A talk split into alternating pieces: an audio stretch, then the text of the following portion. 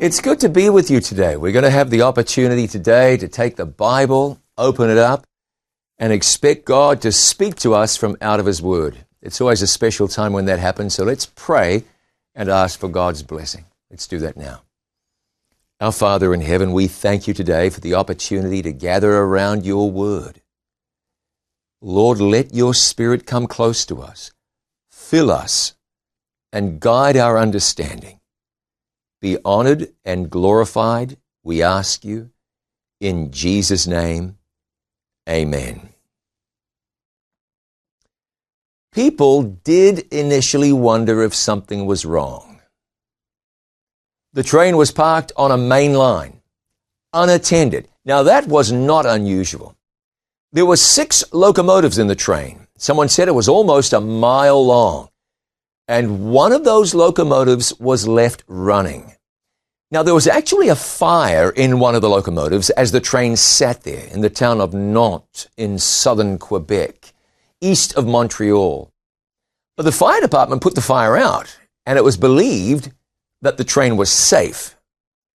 It looked safe, but it wasn't. For some reason, the brakes on the train failed. And the train slowly began to roll. It rolled downhill toward the town of Lac Megantic, 12 kilometers away. That's seven miles away. The runaway train had 74 train cars or carriages, most of them filled with crude oil from North Dakota. By the time the train reached Lac Megantic, it was traveling at over 100 kilometers an hour. That's 60 miles an hour plus, when in some places the speed limit was as low as 16 kilometers an hour or 10 miles an hour. Sparks were shooting from its wheels. When it derailed at about 1.15 in the morning, about 6 million liters of petroleum crude oil was released. The explosions were so hot that the heat was felt two kilometers away. 47 people died. It was the worst rail disaster in Canada in 150 years. And it happened because of a little thing called momentum. The dictionary I looked at defined momentum as the impetus and driving force gained by the development of a process or a course of events. Now, I hope you won't mind me using a negative to illustrate a positive. The point is that momentum is powerful. It's necessary. Once something gets moving, it's hard to stop it, depending on its size or on what is propelling it along. Momentum. Let's get an idea of momentum. An example of momentum will turn in our Bibles to the 19th chapter of the book of Acts. You want momentum. And we'll start in Acts chapter 19 and verse 8. The Bible says, And he went into the synagogue and spake boldly for the space of three months. This is Paul we're talking about disputing and persuading the things concerning the kingdom of God. Notice what the Bible says. He argued persuasively about the kingdom of God. That's how that would be translated or explained. Now, verse 9. But when divers were hardened and believed not, but spake evil of that way before the multitude, he departed from them and separated the disciples, disputing daily in the school of one Tyrannus. The result?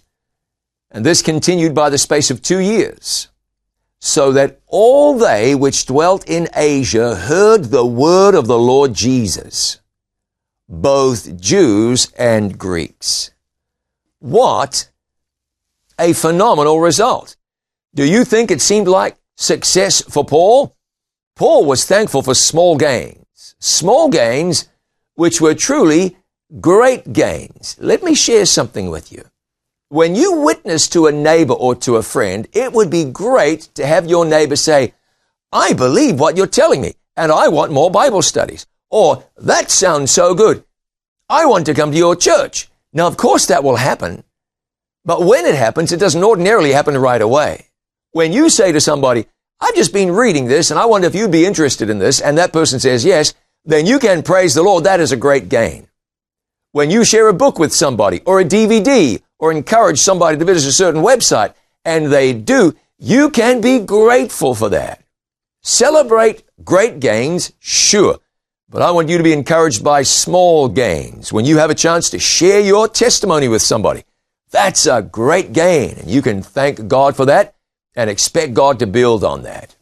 And then verse 11 says, And God wrought special miracles by the hands of Paul, so that from his body were brought unto the sick handkerchiefs or aprons, and the diseases departed from them, and the evil spirits went out of them. Verse 13.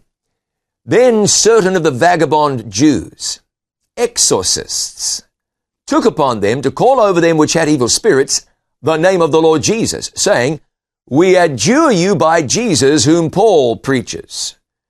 And there were seven sons of one Sceva, a Jew and chief of the priests, which did so. And the evil spirit answered and said, Jesus I know, and Paul I know, but who are ye? And the man in whom the evil spirit was leaped on them and overcame them and prevailed against them, so that they fled out of that house naked and wounded. Now that's a warning to all of us. God wants to bless our lives. He wants to bless our efforts. He wants to bless our witnessing. But it's much more difficult for God to do so when our hearts are not joined together with His heart. This shows us where the power is. You remember that famous, well-known verse in the Bible, Zechariah 4 and verse 6, where the Bible says, not by might, nor by power, but by my spirit, saith the Lord of hosts. That is wonderfully hopeful. God's spirit will get the work done that we want to see done. We live in the midst of a lost and dying world. Look at the immense multitudes in this world. Cities with millions, even tens of millions of people, and in some cases, few in those cities know Jesus. We've been instructed to take the gospel to every nation, kindred, tongue, and people. How is that going to be achieved? In Zechariah chapter 4, we have our answer just like the gospel went to everyone in Asia, the Bible says, at a time when there was no internet. Now, this would be the nation of Turkey if we were looking at it today. No internet, no television, no social media, no texting. The gospel still went everywhere in spite of the rudimentary technology of the time. The gospel is going to go to earth's remotest bounds. How? Not by our ability, but by our availability to God. Not through our brilliant plans, though we ought to plan, but by cooperating with God in His plans. Plans which can never fail. You want to get busy in sharing your faith and let nothing slow you down. You want to get started and not stop. You want to get some momentum happening and keep the momentum going. You don't want to get warmed up by the Spirit of Jesus and then allow yourself to go cold. You remember the day that your church held a health fair or an evangelistic series or a stop smoking program or something or rather. And people said, this is terrific. We have visitors coming to our church. And suddenly, what happened? The program was over and our witnessing was over. The program was over and church activity was over. You want to get moving and keep moving for the Lord. Now there's a momentum killer and that is a lack of spiritual preparedness. Now I want to tell you a colorful story. You don't often hear stories about blocked sewer lines in sermon, but you're about to hear one now. Friends of ours had a blocked sewer line in their house. They didn't know, but underground, the roots of a tree had infiltrated an important line. When that line got blocked, progress was impeded and the results were dire. I'll leave it to you to imagine. But when the blockage was cleared, things could work as they were designed to. If we'll just unblock the lines, unblock our hearts, unblock our minds, God can work as the plan of salvation was designed to work. We experience too many defeats in ministry. Sometimes they're out of our control, but sometimes they are not. There's a lesson for us here for sure. But look what God can do. Out of defeat comes victory. It didn't work too well when they tried to reach the, the, the demon possessed man. But the Bible goes on to say in Acts chapter 19 and verse 17, and this was known to all the Jews and Greeks also dwelling at Ephesus. And fear fell on them all. And the name of the Lord Jesus was magnified. And many that believed came and confessed and showed their deeds. Many of them also which used curious arts brought their books together and burned them before all men. And they counted the price of them and found it 50,000 pieces of silver. There was repentance. There were lifestyle changes. People had found something better, something worthwhile, and they were willing to throw out the things that were useless to them. May I make an appeal to you? You might have come to faith in Jesus, but you've still got on your wall a whole array of DVDs, not good content. You used to like scary movies and you came to Jesus. You still got a house full of them. You know what? It might be a good idea to make an, an offering of them like the people did back there in Acts chapter 19. You got books that you don't need to have. Time to get them out. You've got music that you know that does not glorify God. You just haven't been able to part with it, let go of it. I would say that the example of these people here in Acts chapter 19 is an uh, uh, example that we could emulate. There comes a time to make a break with the past. That time, that time comes.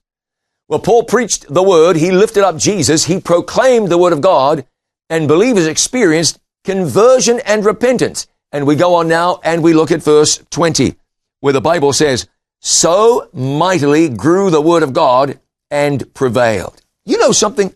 Paul wasn't part of something that was for a moment. He was part not of a moment, but of a movement, something that would endure, something that had momentum. I mentioned momentum killers. Let's think about a few of them. You want your witness for the Lord to be constant and powerful, but there are some things that drag on you like a heavy weight and slow you down and depower your witness. Let me take you back to a time when Joshua and Israel went up against Jericho and the walls came down. Anything should have been possible after that. Think of what took place there a miracle, humanly speaking, that was of ludicrous proportions. They shouted, and down came the walls surrounding a city. After God did that, you would think that all of Israel's problems were over.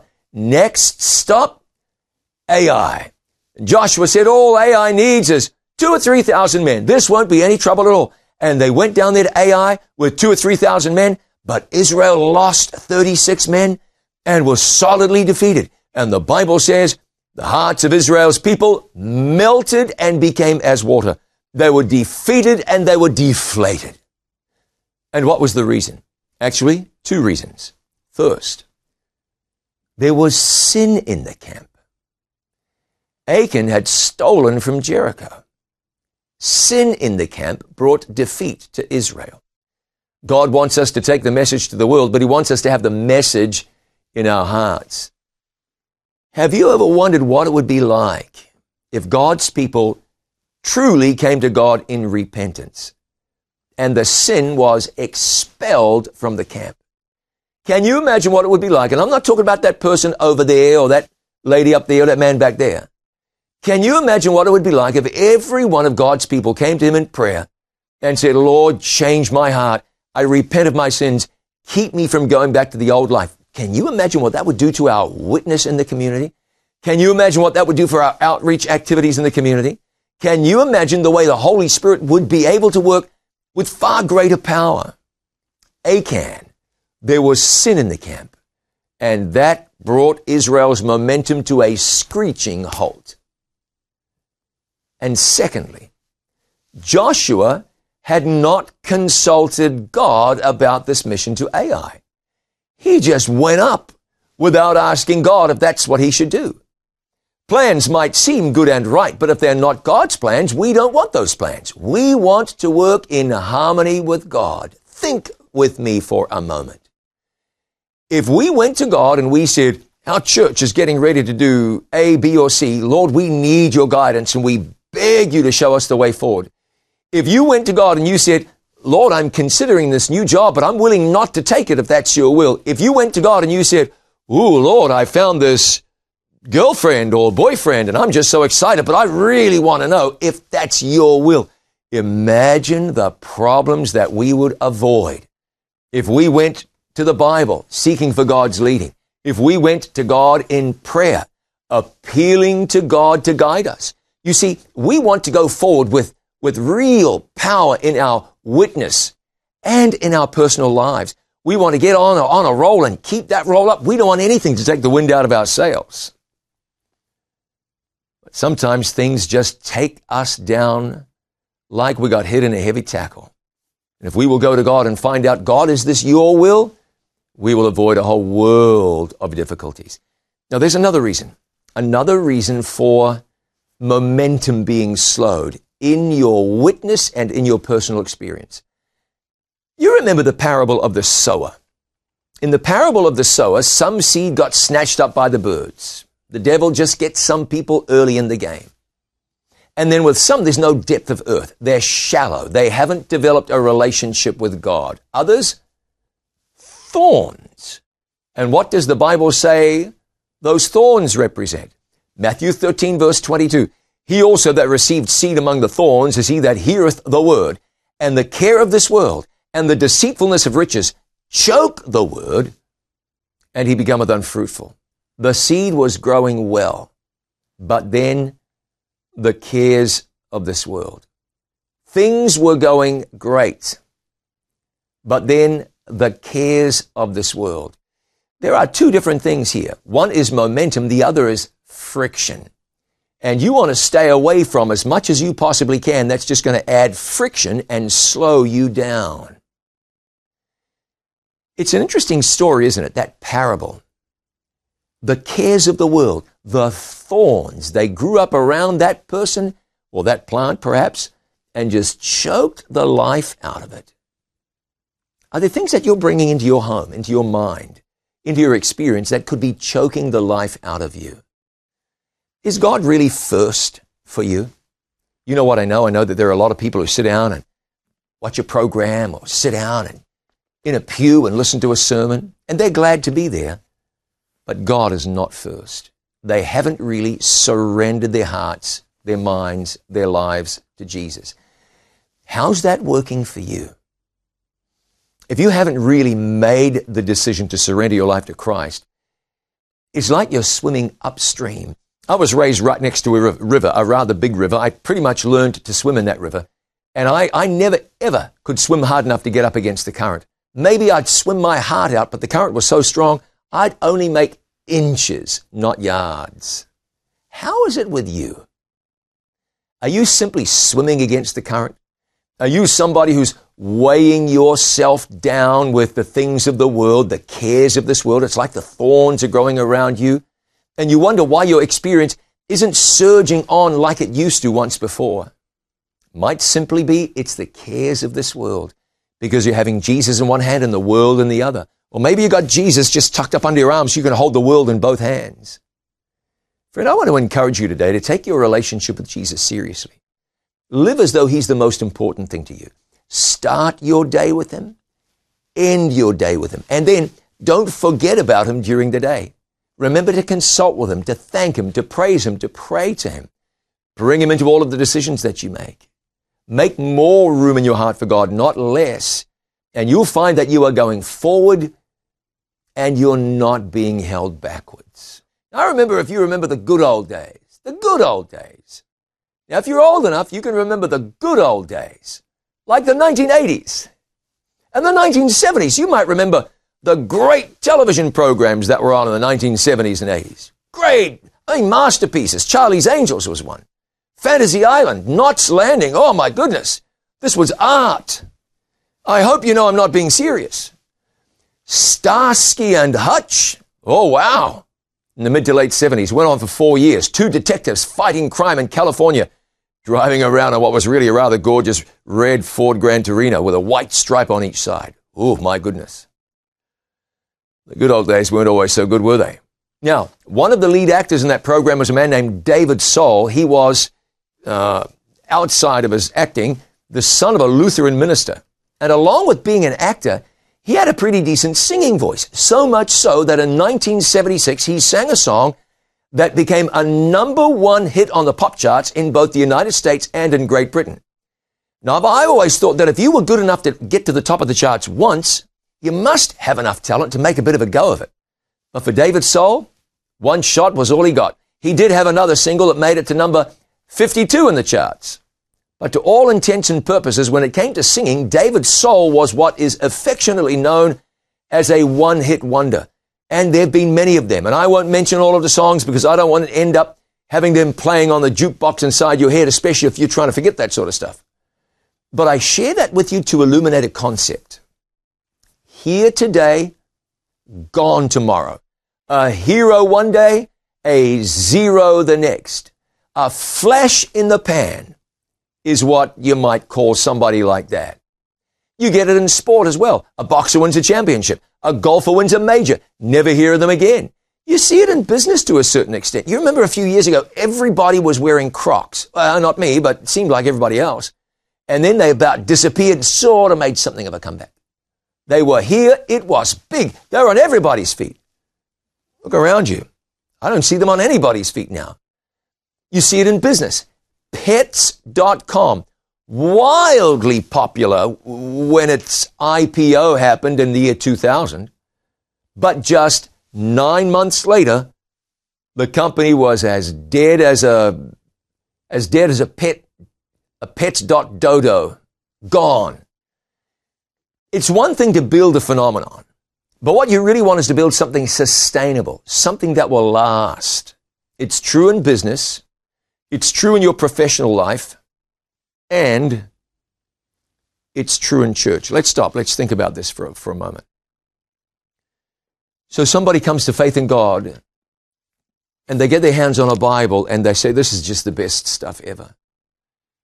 And they love what they learn and they come into the church gung ho. And for whatever reason, it just doesn't last. Somebody comes into ministry. Oh my goodness, the most exciting thing that there ever was and next minute, no one's listening, and he or she's got nothing to say. Gone. The momentum stopped. It can be for a number of reasons. It might be that that person was never really converted in the first place. It might be that somebody came into church, came to faith in God, came to the Bible, and, and, and then was discouraged, discouraged by the coldness of people around them. It might be that people came to Christ and they were full bore but you know what?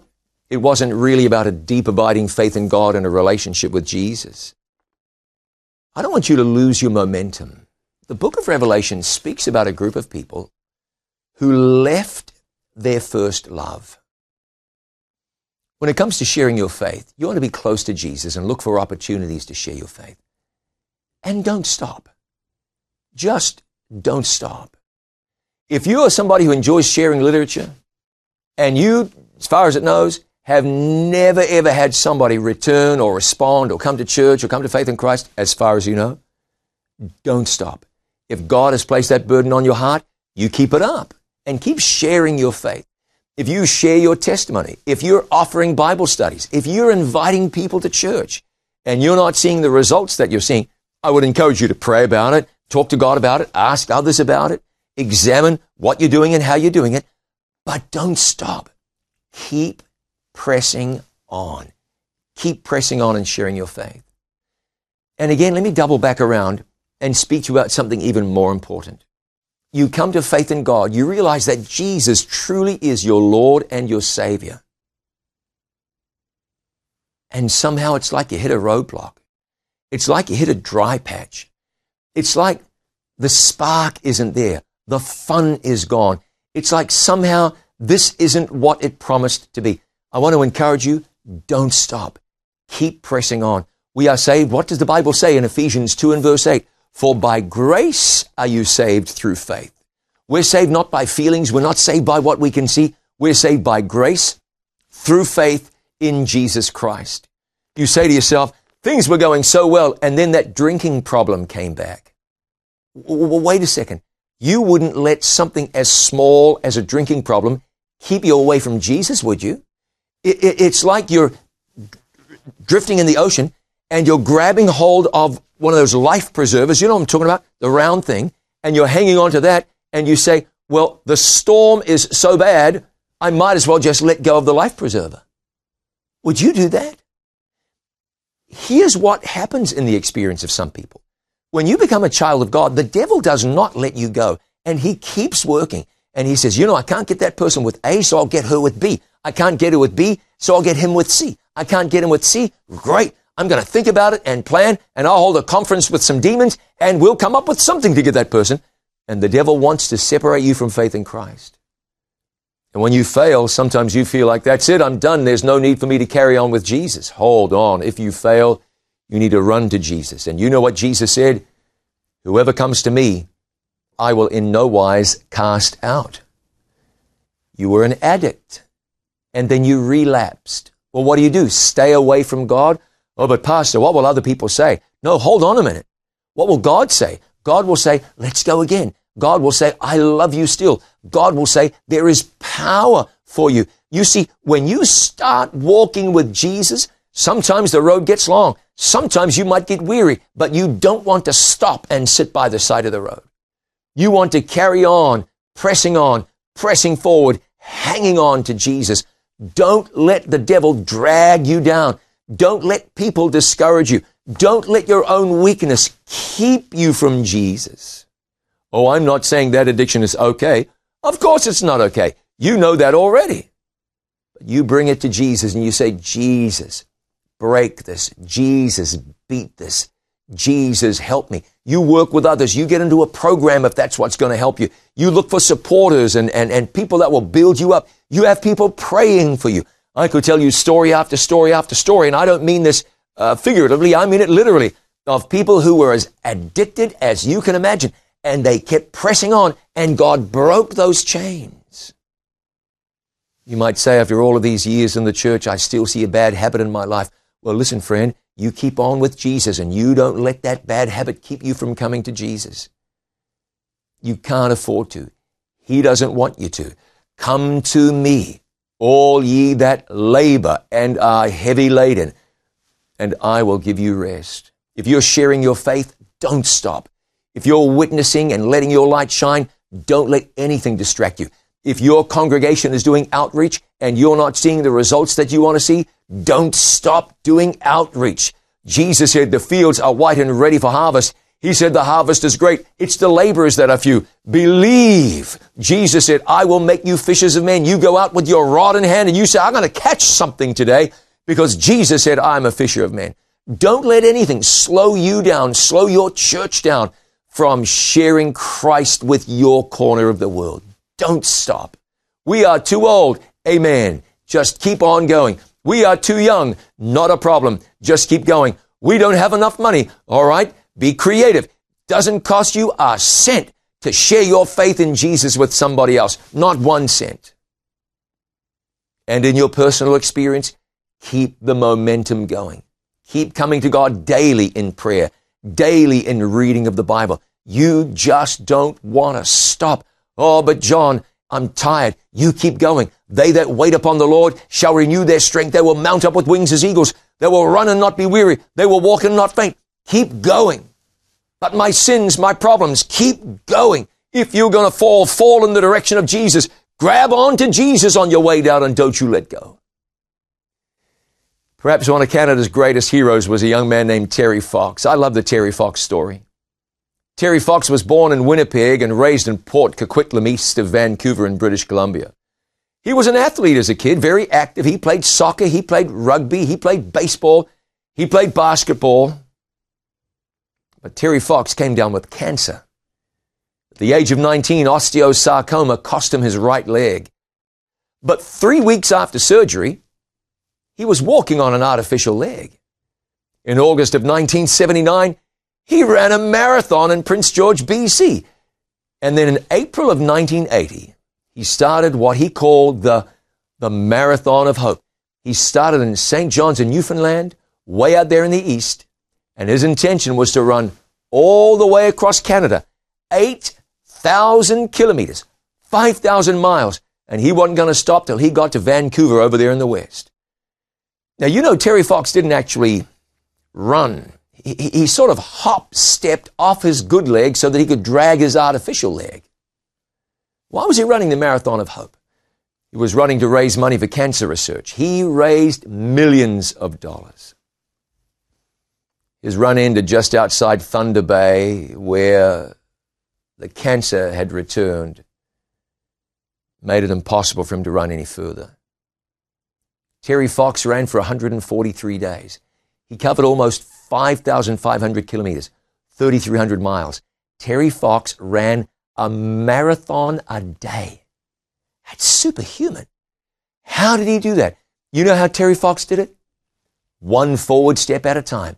This brother didn't have a reverse gear.